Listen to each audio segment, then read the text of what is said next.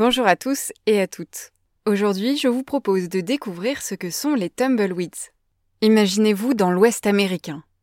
Vous êtes dans la rue principale d'une ville fantôme, on n'entend que la porte du saloon qui grince. À l'horizon se découpe la silhouette d'un cow-boy. Le vent souffle et une touffe d'herbe séchée passe dans la rue déserte. Ok, vous avez l'image? Eh bien, la touffe d'herbe, c'est une tumbleweed. Avant sa carrière florissante au cinéma, cette plante poussait tranquillement en Russie. Les tumbleweeds, ou virevoltants en français, ont été amenés aux États-Unis au XIXe siècle. Leurs graines se sont retrouvées par accident dans des chargements de graines de lin destinés à des fermes du Dakota. C'était le début d'une implantation réussie pour ces virevoltants, qui sont produits en fait par les espèces du genre Salsola, comme la Salsola cali, appelée aussi la soude brûlée.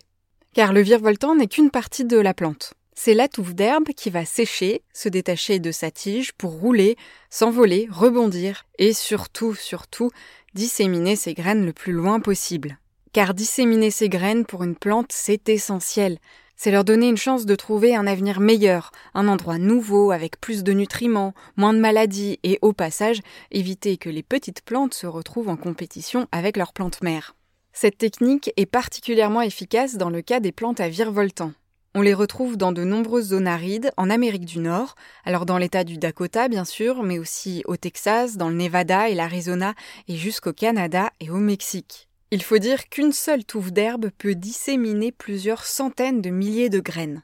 Lorsqu'il y a des épisodes de vent fort, les virevoltants s'entassent dans les villes, bloquent les routes, les voitures, les maisons. Ils s'accrochent les uns aux autres en formant d'énormes masses d'herbes sèches. Autant vous dire que quand des centaines et des centaines de virevoltants arrivent dans une ville, on est très loin de la touffe d'herbe, star des films américains qui se contentent de quelques secondes de gloire dans un western sans faire de vagues. En plus, les virevoltants prennent feu très rapidement, au risque de propager des incendies dans la région. Sans compter que les plantes qui donnent les virevoltants pompent beaucoup d'eau dans les sols au détriment des autres cultures. Bref, l'implantation est réussie pour ces plantes, mais le casse-tête continue pour leurs voisins humains.